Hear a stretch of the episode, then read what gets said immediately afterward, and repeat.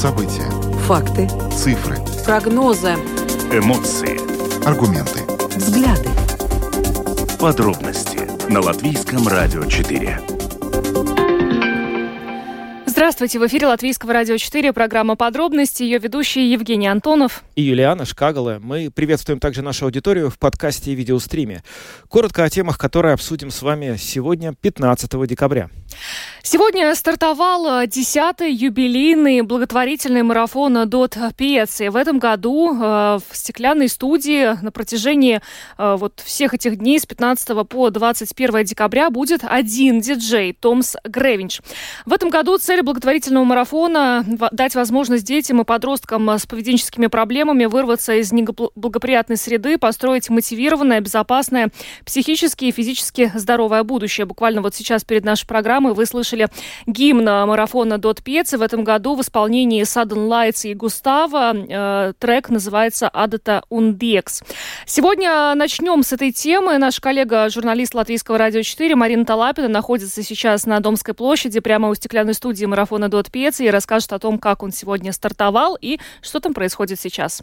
Ну а затем поговорим о важных международных новостях. Накануне, на, во время первого дня двухнедельного саммита в Брюсселе, лидеры Евросоюза приняли решение начать переговоры о вступлении в ЕС для Украины и Молдовы, а Грузия получила статус кандидата. Это абсолютно историческое решение для Киева. И сегодня мы связались с украинской журналисткой, которая рассказала, как, собственно говоря, это решение воспринимается сейчас в Украине в условиях продолжающейся, к сожалению, войны. А потом мы пообщаемся с политологом и обсудим, насколько быстро удастся интегрировать и вообще э, включить Украину в состав Евросоюза. В Латгале обеспокоены планом Литвы по хранению радиоактивных отходов недалеко от латвийской границы. А недалеко, всего в 8 километрах от латвийско-литовской границы. А, но, впрочем, литовский э, министр э, окружающей среды говорит, что опасения преждевременные. Сегодня все подробности узнаем у нашего коллеги, корреспондента Латгальской студии Латвийского радио Сергея Кузнецова. Ну а под конец программы новости погоды. Для кого-то радостная, для кого-то не очень, не очень для тех, кто любит снежную, морозную зиму и морозное Рождество. Но вот в ближайшие четыре дня в Латвии ожидается оттепель с быстрым таянием снега, и температура может подняться аж до 8-9 градусов тепла. Обсудим это в самом конце нашего эфира. Видеотрансляцию программы смотрите на нашей странице LR4LV, на платформе rus.lsm.lv, в Фейсбуке на странице Латвийского радио 4, на странице платформы RusLSM, а также на YouTube-канале Латвийского радио 4. Записи выпусков программы «Подробности» можно слушать на всех крупнейших подкаст-платформах. Кроме того, наши новости и программы доступны в бесплатном мобильном приложении «Латвия с радио». Его можно скачать в App Store, а также в Google Play. Ну а мы далее переходим к теме благотворительного марафона «Дот Пьеци». В среднем по Латвии один ребенок в каждом классе ищет пристанище на улице, бродяжничает, не посещает школу, употребляет одурманивающие вещества или находится в шаге от правонарушения. Он в опасности. И за это ответственны мы, взрослые. Без поддержки молодые люди могут необратимо разрушить свое будущее и лишиться шансов на осмысленную жизнь. Помоги подросткам, которых окружающие предпочитают не замечать. Участвуй в благотворительном марафоне «Дот Пьецы» и закажи песню за пожертвование. Твои 5 евро для молодежи из группы риска – шаг к безопасному будущему. Программа подробности на Латвийском радио 4 и первый день благотворительного марафона Дот Пиццы и наш первый день, первый дневник этого марафона. Да, э, напомню, что э, в этом э, году тема благотворительного марафона – это дать возможность детям вырваться из неблагоприятной среды. Средства, пожертвованные в ходе акции, пойдут некоммерческим организациям, оказывающим профессиональную помощь детям и молодым людям, оставшимся без должного семейного ухода, жертвам насилия и других э, преступлений. На эти пожертвованные средства организации окажут подходящие услуги, начиная от консультации специалистов, приобретения предметов первой необходимости и заканчивая поиском помощника или наставника. Наш коллега, журналист Латвийского радио 4 Марина Талапина сейчас находится на Домской площади у стеклянной студии. Марина, рада тебя приветствовать. Я тоже рада всех приветствовать. Марина, в эту при... замечательную... Да. Расскажи, пожалуйста, о первом дне марафона. Ты сегодня, по большому счету, следила за ним с самого утра. Как вообще сегодня проходил первый день? Что сегодня было и что происходит в студии сейчас? Давайте я вам расскажу, где я нахожусь. Я нахожусь сейчас на Домской площади, как вы и сказали. И вот э, если направо пойдешь, то в Латвийское радио придешь. Если налево пойдешь, то к Домскому собору выйдешь через базарчик. А если пойдешь прямо, то выйдешь прямо на студию стеклянную команды Дот Пеция, э, которая, собственно говоря, начала этот марафон сегодня уже в 8 часов утра. Там сейчас звучит э, музыка. В гостях у Тома непосредственно сейчас находится э, руководитель ЗДТЛВ Рута Тимонта, которая каждый год помогает собирать пожертвования для всех благих целей, которым был посвящен марафон. И сейчас я прохожу дальше и перехожу непосредственно. Тут можно вот увидеть ребят, и детей, и взрослых, которые пришли пожертвовать свои деньги, которые можно пожертвовать непосредственно прямо здесь, на Домской площади, у марафона. Здесь есть ящик для пожертвований, который сегодня уже опустошили, потому что пошли считать, сколько же сегодня будет собрано средств.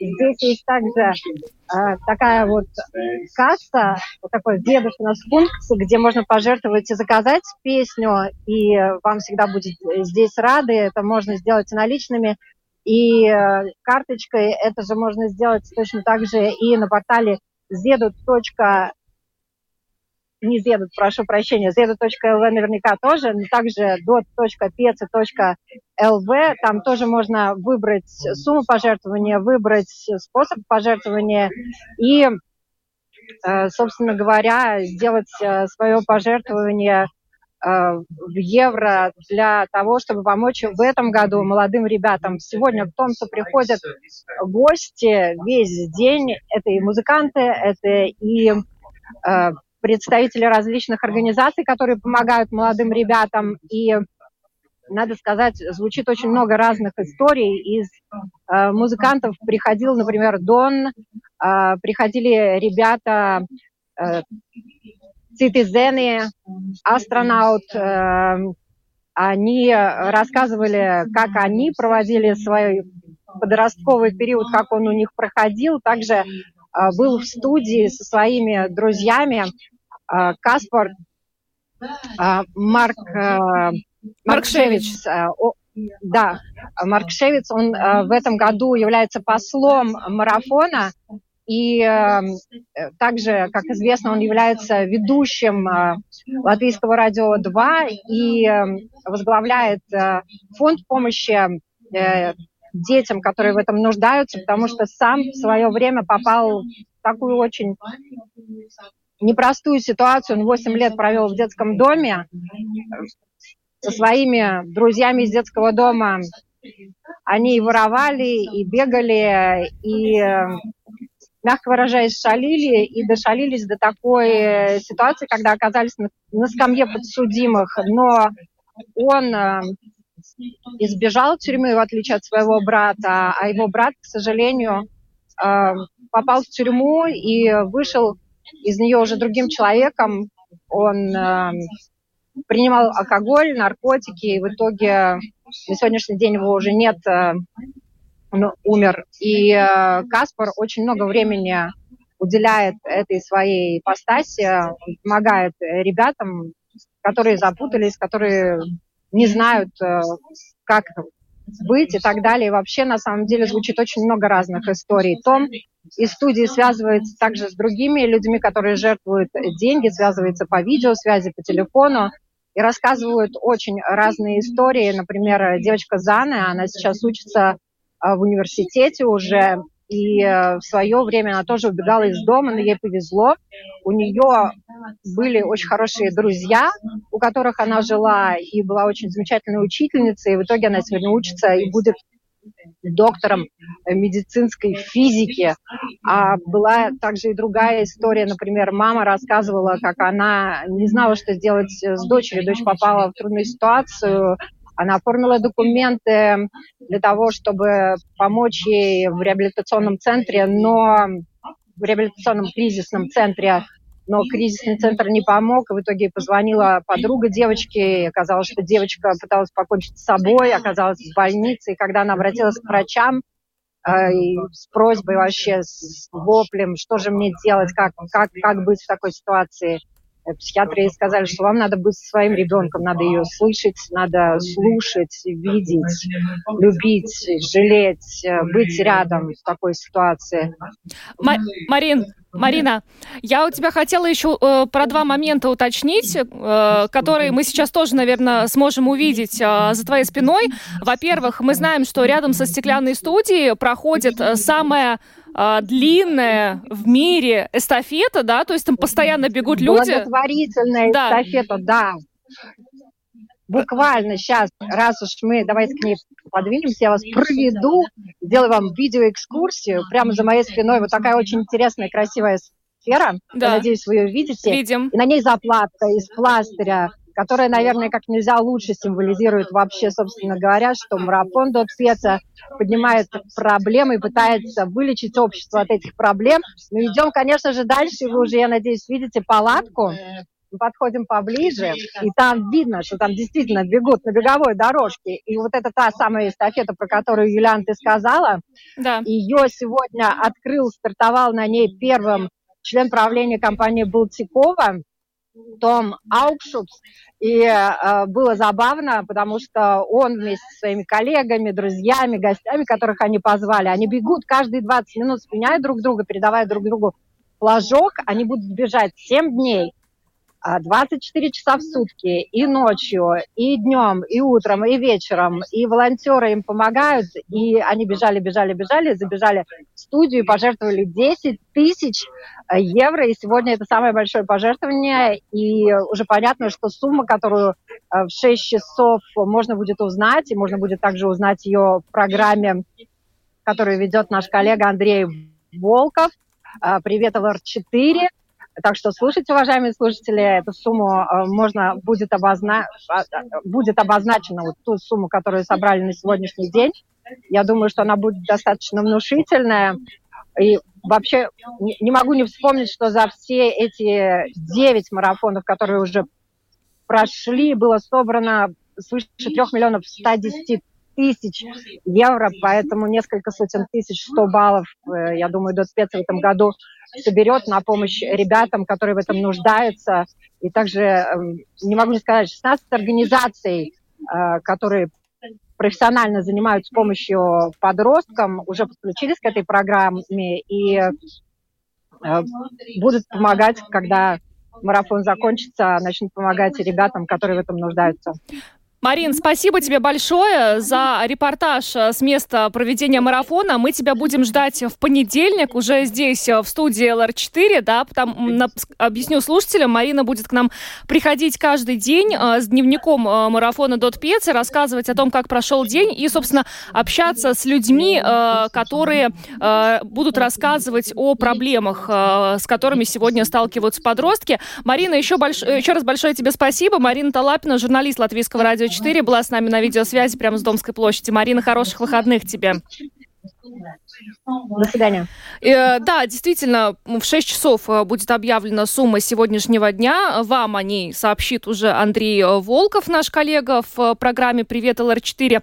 Ну и также Андрей Волков э, на этой, вернее, на след... сегодня, сегодняшнего дня и следующую неделю будет проводить акцию. Значит, наши коллеги с Латвийского радио 4 тоже участвуют в благотворительном марафоне «Дот Пецы» и будут также заказывать песни у Андрея Волкова. Андрей Волков будет их ставить а, в своем эфире. Я знаю, что первые заказы а, уже сделаны, так что слушайте Андрея. Но вообще хочется еще отметить а, марафон прошлого года. А, в прошлом а, году а, те, кто, может быть, забыл, а, деньги а, собирали на помощь детям из Украины, которые живут в Латвии. И в прошлом году а, было, была собрана рекордная за 9 лет сумма 804 тысячи 384 евро. Но в этом году у нас с вами есть уникальная возможность побить этот рекорд.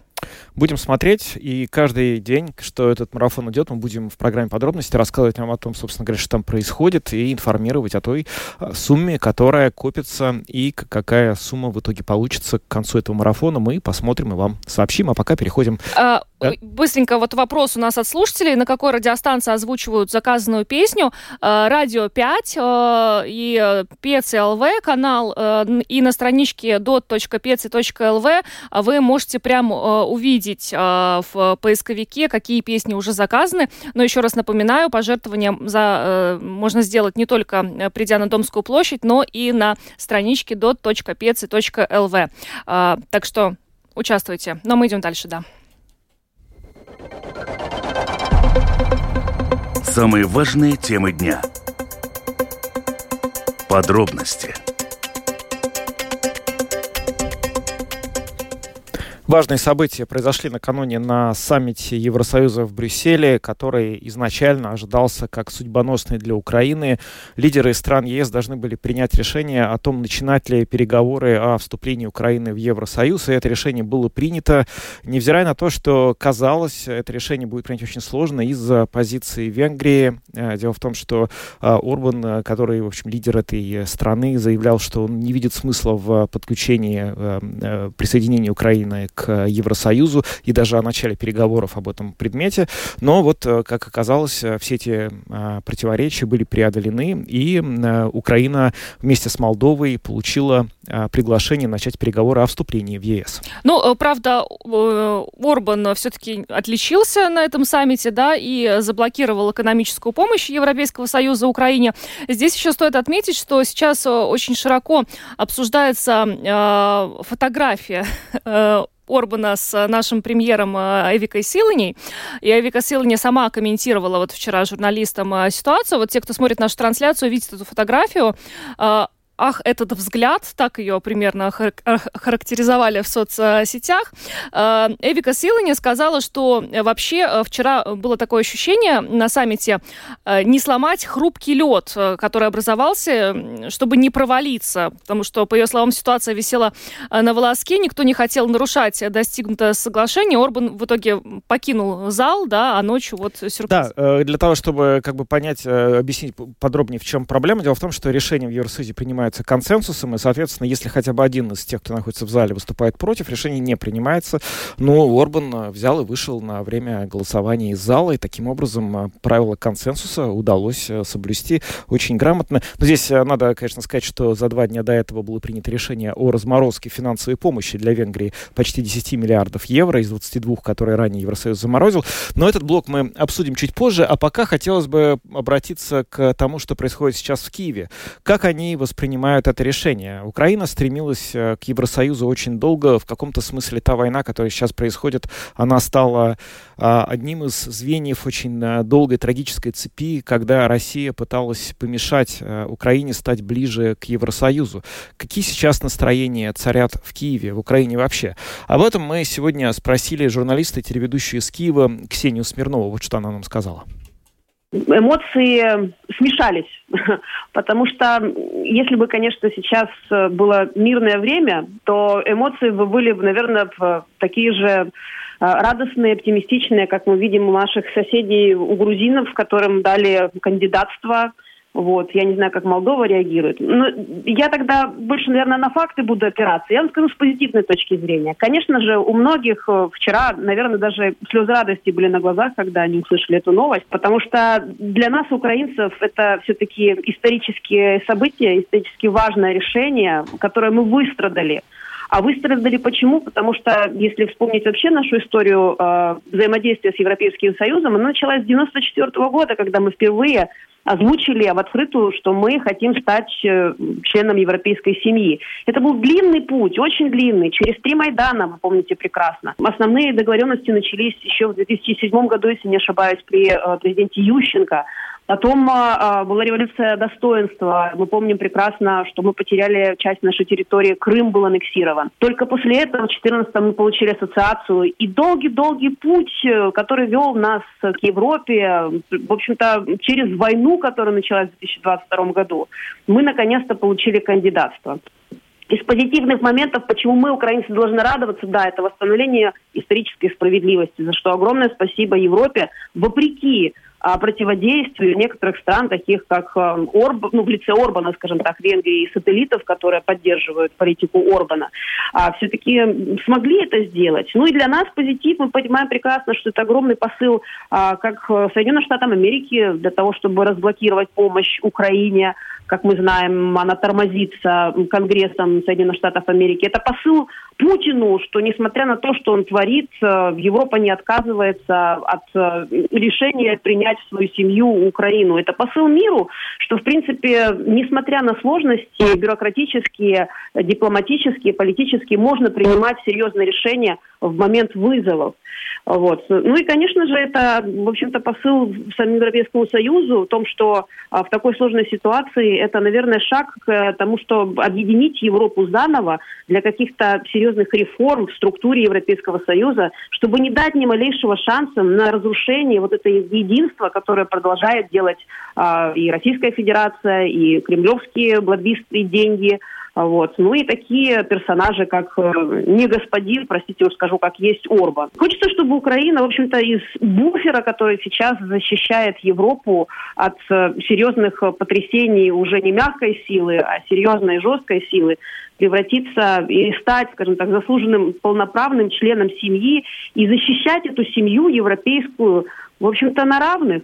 Ну а что касается минусов, ну это даже не минусы, издержки, да, вот э, того исторического решения и шанса, который мы получили от Европы, издержки, которые мы, в общем-то, закрываем ценой своих жизней, ценой своего будущего, которое очень сложное сейчас в обозримом будущем. Мы же прекрасно понимаем, что вчерашнее решение далось нам ценой, например, четырех ракетных атак баллистикой по украинским городам. Вот, досталось и Киеву. Но Киев больше всех, наверное, защищен, поэтому в этом смысле нам грех жаловаться. Да? Обломки падают, разрушают наши дома, но, по крайней мере, минимализируют жертв. Вчерашняя атака была очень ярким показателем Путина, что он не остановится. И впереди Рождество, впереди Новый год.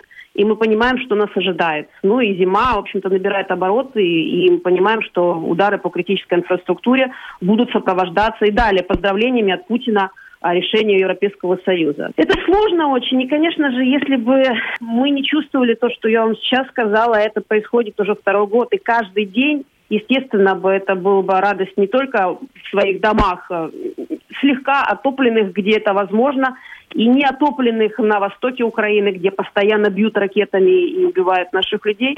Конечно же, все люди были бы на улице с европейскими флагами, и, конечно же, это вселяло бы не просто надежду, а уверенность, что уже с завтрашнего дня – у нас есть шанс изменить свою жизнь к лучшему и стать действительно достойной, заслуженной уважения европейской большой страной с большими перспективами. Ксения Смирнова, журналист, телеведущая из Киева, рассказала о смешанных чувствах, с которыми жители этого города и жители Украины вообще э, встретили новость о том, что э, с Украиной Евросоюз начинает переговоры о вступлении. Это связано с тем, что, невзирая на то, что к этому Украина шла очень долго, условия войны и тяжелые жизненные, та ситуация, которая сложилась, не позволяет в полной мере радоваться этому событию. Но интересно обсудить политические, собственно говоря, э, политическую ситуацию и то, насколько теперь вообще, что будет происходить дальше с Украиной. С нами на прямой телефонной связи э, политолог э, Вейка Сполитес. Э, здравствуйте, господин Сполитес. Добрый вечер вам в студии. Ну, первый вопрос. Насколько вообще для вас стало сюрпризом то, что удалось странам ЕС, всем, кроме Венгрии, преодолеть это вот сопротивление Венгрии, Орбана, и все-таки дать ну, отмашку к началу переговоров о вступлении Украины?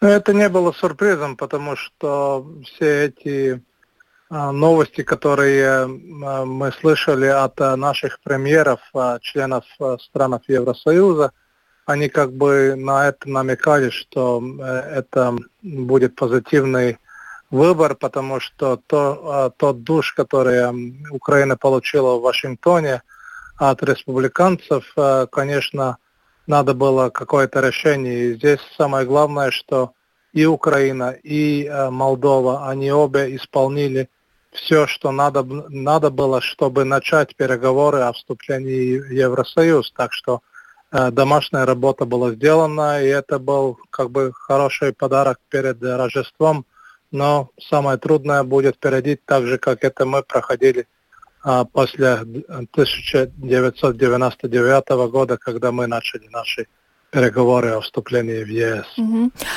Что будет самым трудным э, для Украины на этапе этих переговоров?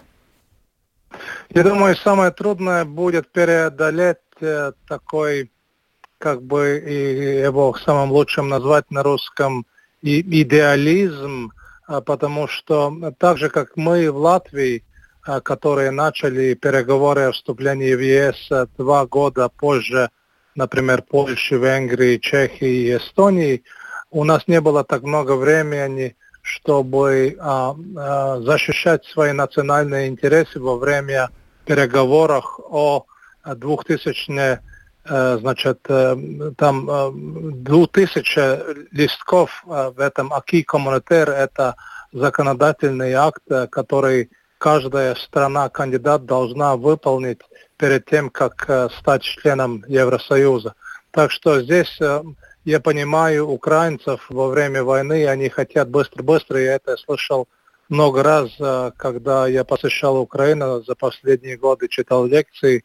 Люди очень позитивно относятся к этому, но они не понимают, что быстро в законодательстве ничего не работает. И самое главное, чтобы Украина было у нее э, времени столь много, сколько надо, чтобы защищать свои национальные интересы, потому что если она это не сделает, потом, как мы слышали это не только в Латвии, мы слышали это и в Великобритании, и других странах, где обвиняют э, Европейскую комиссию э, не таких бананах или не таких э, там огурцах и, и прочих проблемах, и это, конечно, очень хорошо могут использовать а, и украинские, и наши недруги а, в Москве.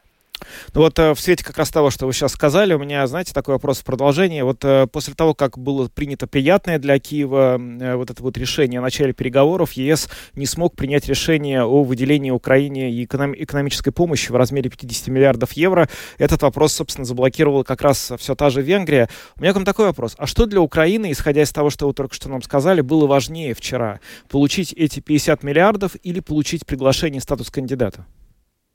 Я думаю, статус кандидата, потому что все-таки это геополитический и стратегический вопрос, который э, в конце концов э, заканчивает разговоры о том, Украина принадлежит к Европе или Востоку. Вчера 27 стран, членов Евросоюза, сказали, да, Украина – это Европа, что Украина – часть Европы – мы вместе, мы можем преодолеть эти проблемы вместе.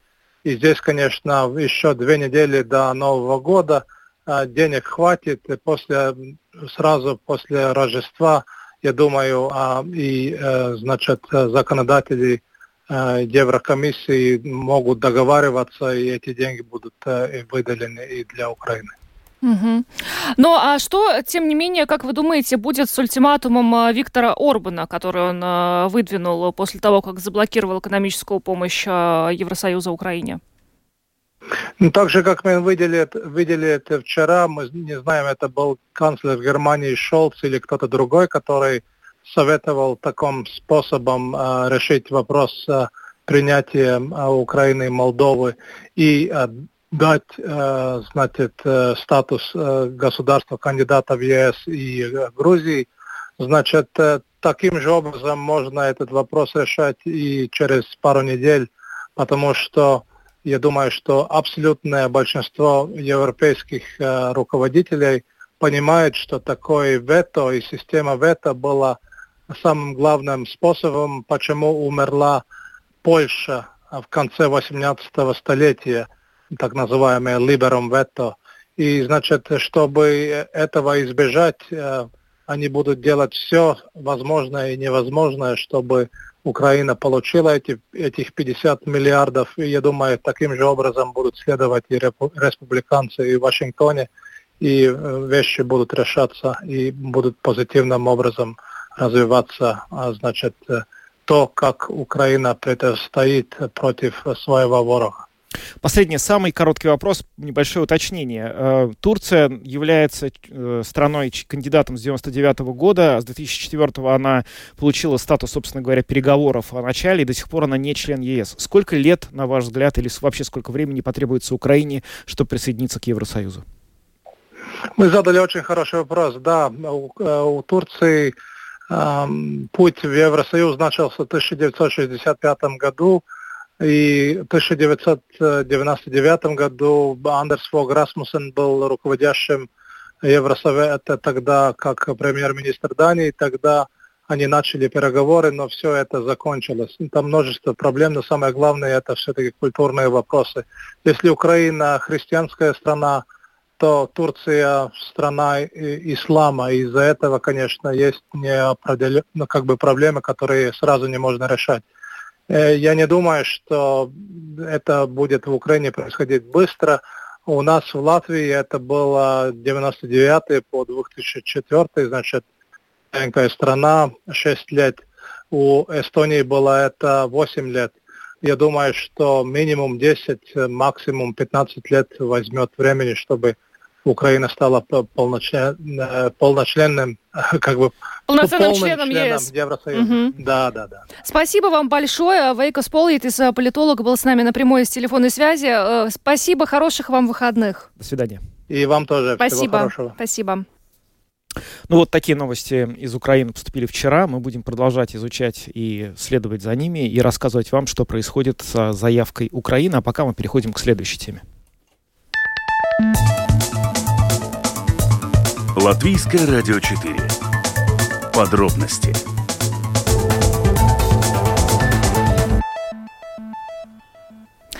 В Латгале обеспокоены планом Литвы по хранению радиоактивных отходов недалеко от латвийской границы, а именно всего в 8 километрах от латвийско-литовской границы. Первым бить тревогу стал Аукшдауговский край. Но, собственно, э, министр э, окружающей среды Литвы Симонас Гентвилас сказал, что пока опасения э, Латвии из-за захоронения ядерных отходов у границы преждевременны, поскольку процесс выбора места все еще э, продолжается, поэтому э, тревогу по этому вопросу э, бить рано. С нами сейчас на прямой телефонной связи корреспондент Латгальской студии Латвийского радио Сергей Кузнецов. Сергей, приветствуем тебя. А, Юлиан, Евгений, да, добрый вечер. Сергей, давай с самого начала начнем. Собственно, что собирается построить Литва недалеко от нашей границы?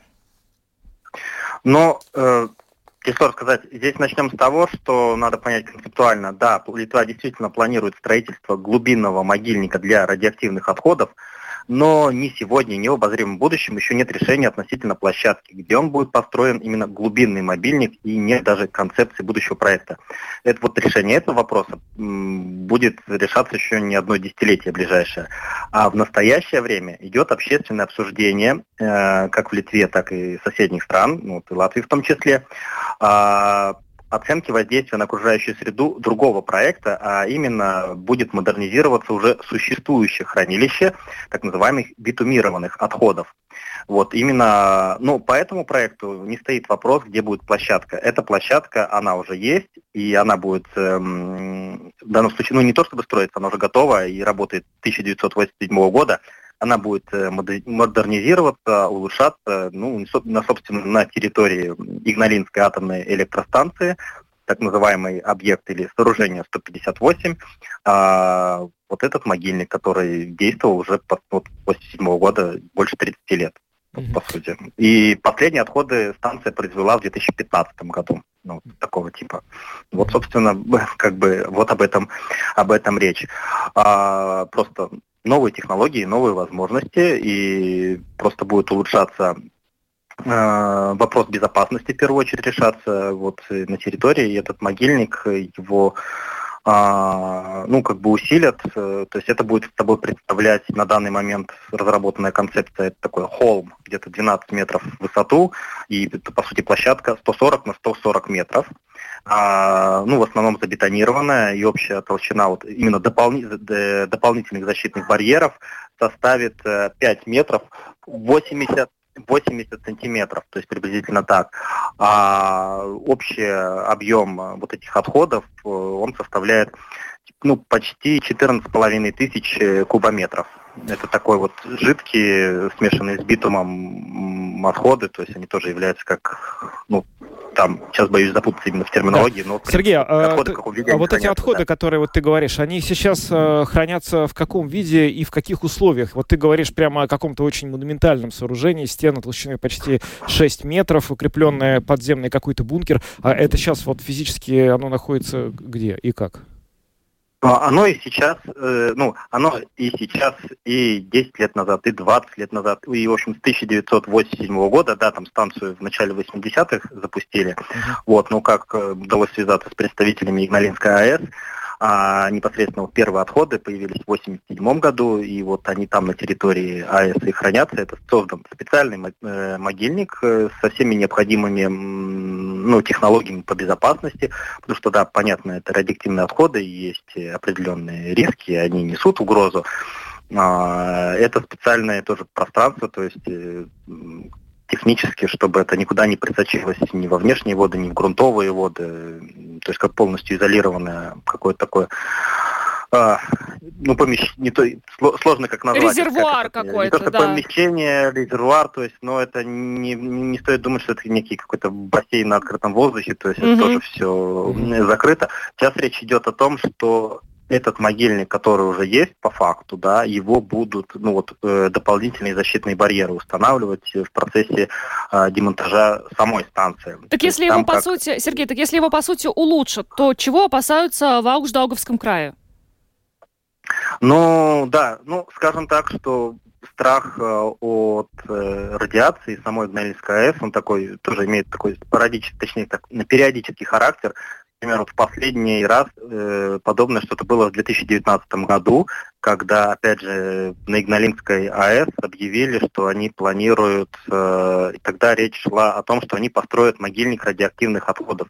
То есть это речь шла, тогда шла, шла речь об этом, о план, о, только о планах, что вот этот самый сегодняшний могильник будет, могильник будет модернизирован. Тогда все тоже сполошились, то есть это страх, э, опять, ну, то есть публичное напоминание о радиации, а, и, в принципе, как у меня, наверное, у большинства очень слабое представление как так, о физическом, как, как физике этого явления, да, скажем так. Мы точно мы только то понимаем, что это опасно, страшно и невидимо.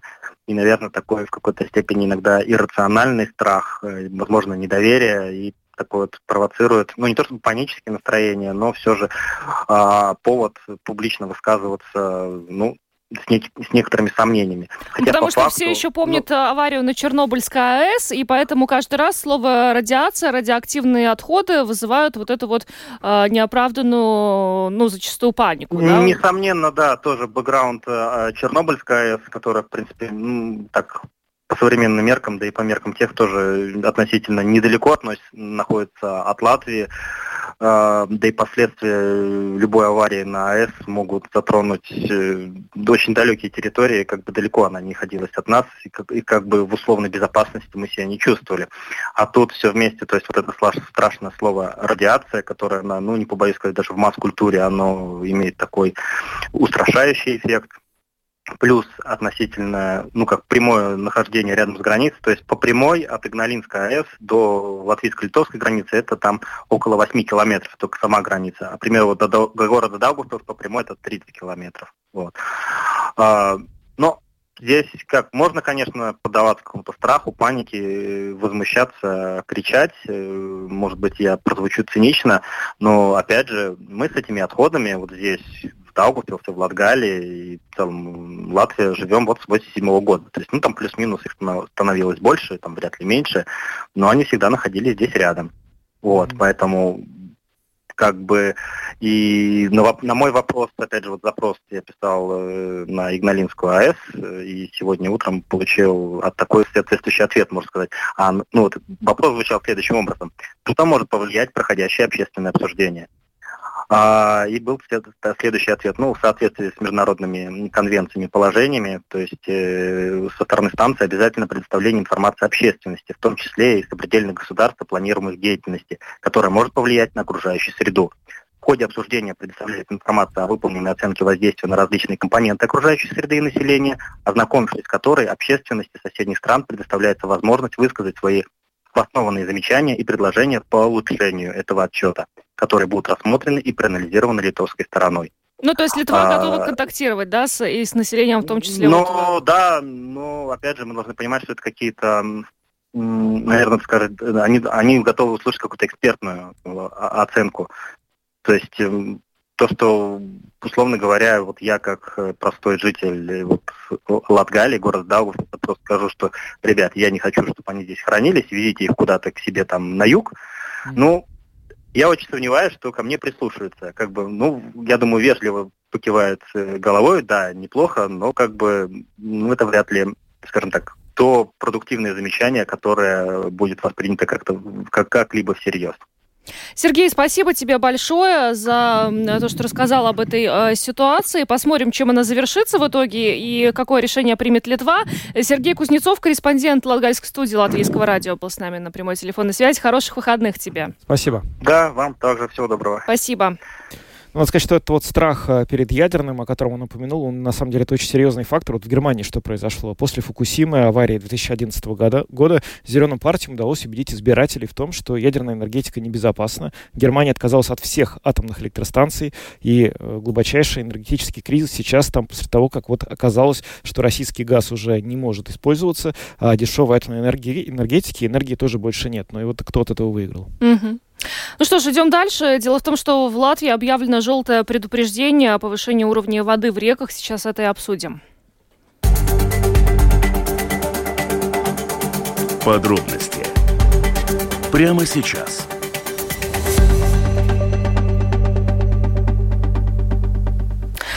Самое быстрое таяние снега в Латвии ожидается уже с завтрашнего дня до вторника, и во многих местах в западной и центральной частях страны исчезнет снежный покров, и, собственно, начинается оттепель, объявлено желтое предупреждение о повышении уровня воды в реках, и э, сейчас все подробности узнаем у руководителя отдела прогнозов Латвийского центра окружающей среды, геологии и метеорологии Лаура Крумни, который с нами сейчас на прямой связи. Э, добрый вечер.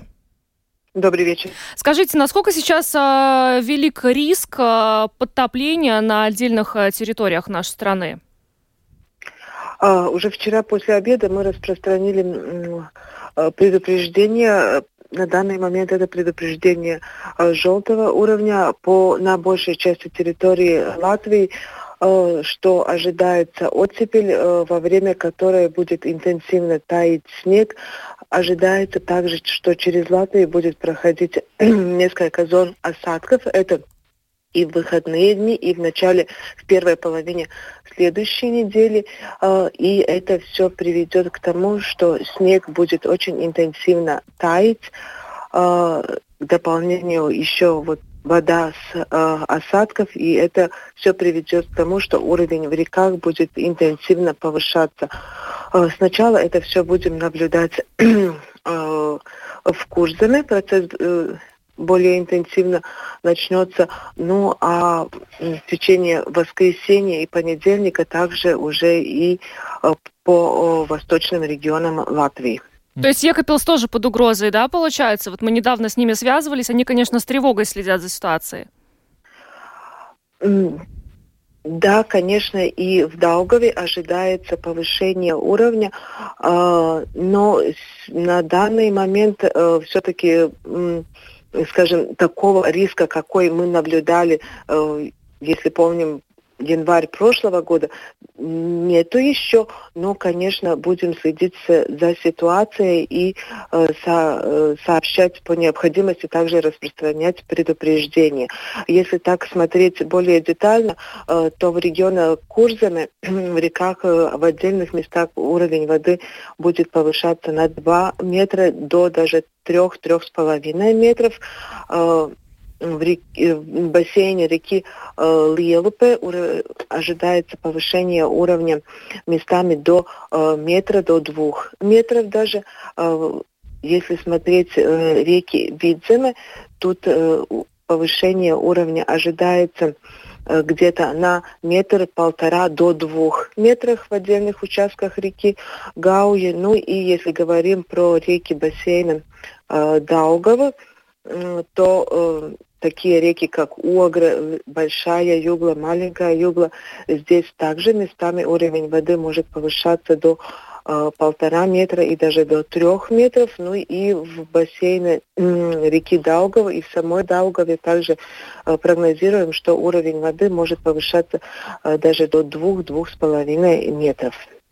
Конечно, ситуация может быть более сложной в тех ситуациях, когда будет образовываться затор льда, то уровень повышения уровня может быть еще выше, чем я сейчас говорила. В Курзаме образование заторов вероятность образования заторов поменьше, потому что и здесь и сейчас лед не такой толстый, и в многих местах даже не образовался пол, полный ледостой, только э, фрагментально. Ну а на отдельной территории Латвии, конечно, риск э, образования заторов более высокий. Дальше что будет с погодой? Знаем ли мы вот сейчас потепление, которое действительно будет очень такое существенное, все растает, э, потечет. А сохранится ли такая погода до Нового года или ждать нового похолодания?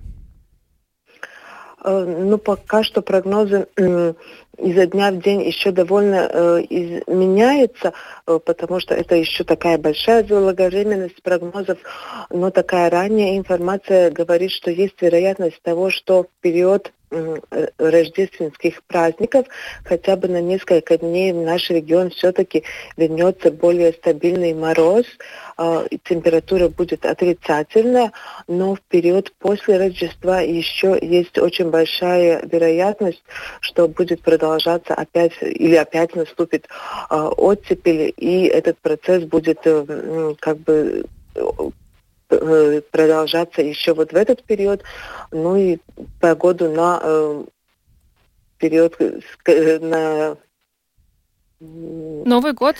на Новый год еще, ну, на данный момент так, это большая очень заблаговременность. Угу.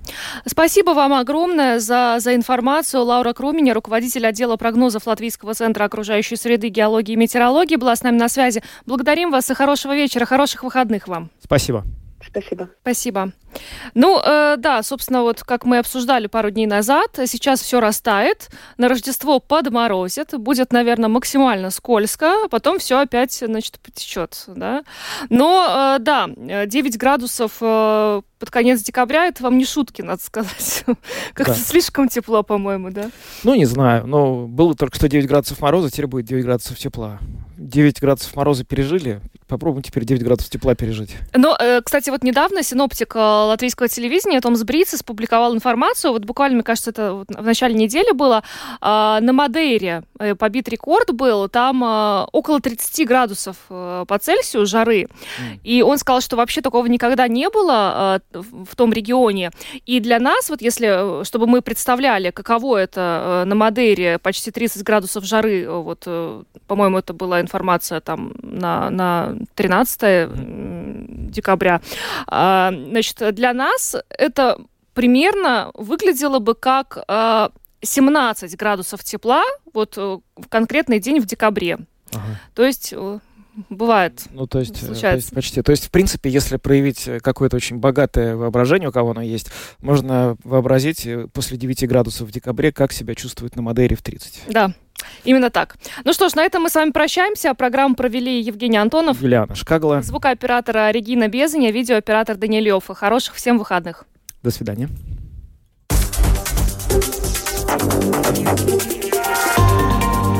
Латвийское радио 4. Подробности по будням.